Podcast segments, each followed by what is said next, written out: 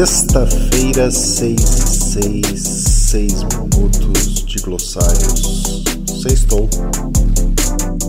E aí, sou eu, Daniel Duft, com mais uma semana dos glossários da agricultura digital.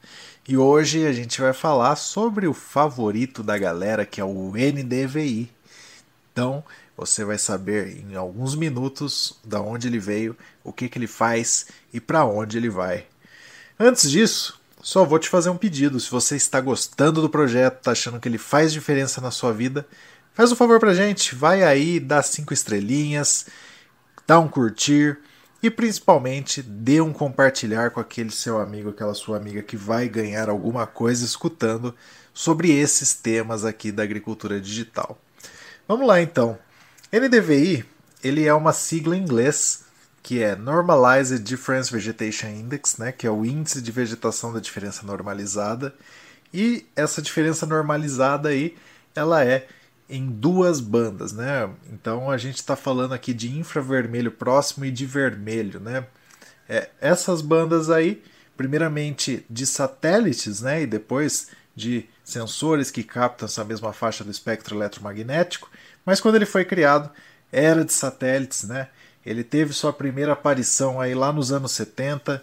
Muita gente fala que ele está contido aí no artigo do Dr. John Roos, né, de 1973, do Monitoring Vegetation Systems in Great Plains with ERTS, né, que é o, o sensor aí do Landsat 1. Esse aí foi o terceiro congresso do Landsat 1, onde que a NASA juntou ali os principais especialistas e eles começaram a colocar trabalhos, né, utilizando aí os sensores do Landsat, né, que é o nosso satélite que acabou de chegar à sua nona versão, agora que foi lançada né, recentemente. Então, muita gente fala que ali está a origem dele, mas ali na verdade ele não fala do NDVI, né, ele fala de um outro índice, aí ele cria o TVI, mas ele já fala da diferença de bandas. Né? E aí, quem teve realmente a primeira aparição que chamou esse cara pelo seu nome é Compton Tucker, né? Ali no final da década de 70, ele lança pela primeira vez com o nome de NDVI, utilizando também o mesmo satélite, fazendo com que a gente conheça esse cara aí, que até hoje ele é muito utilizado. E tem gente que fala que é uma novidade agora, que a gente está chegando nessa super novidade, que é o NDVI, ele vai solucionar todos os problemas da agricultura.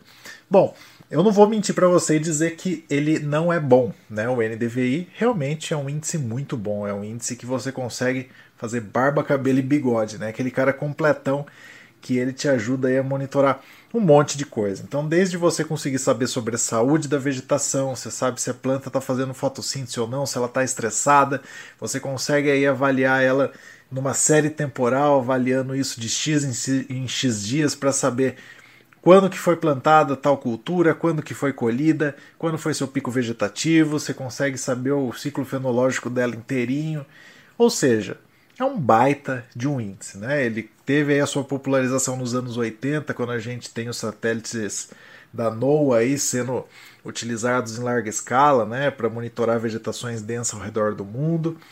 E agora né, a gente tem aí o advento da agricultura de precisão cada vez mais próxima da gente e com isso, a gente vê mais e mais pessoas utilizando o NDVI, fazendo isso com drones, fazendo isso com qualquer imagem de satélite e relacionando isso com a agricultura.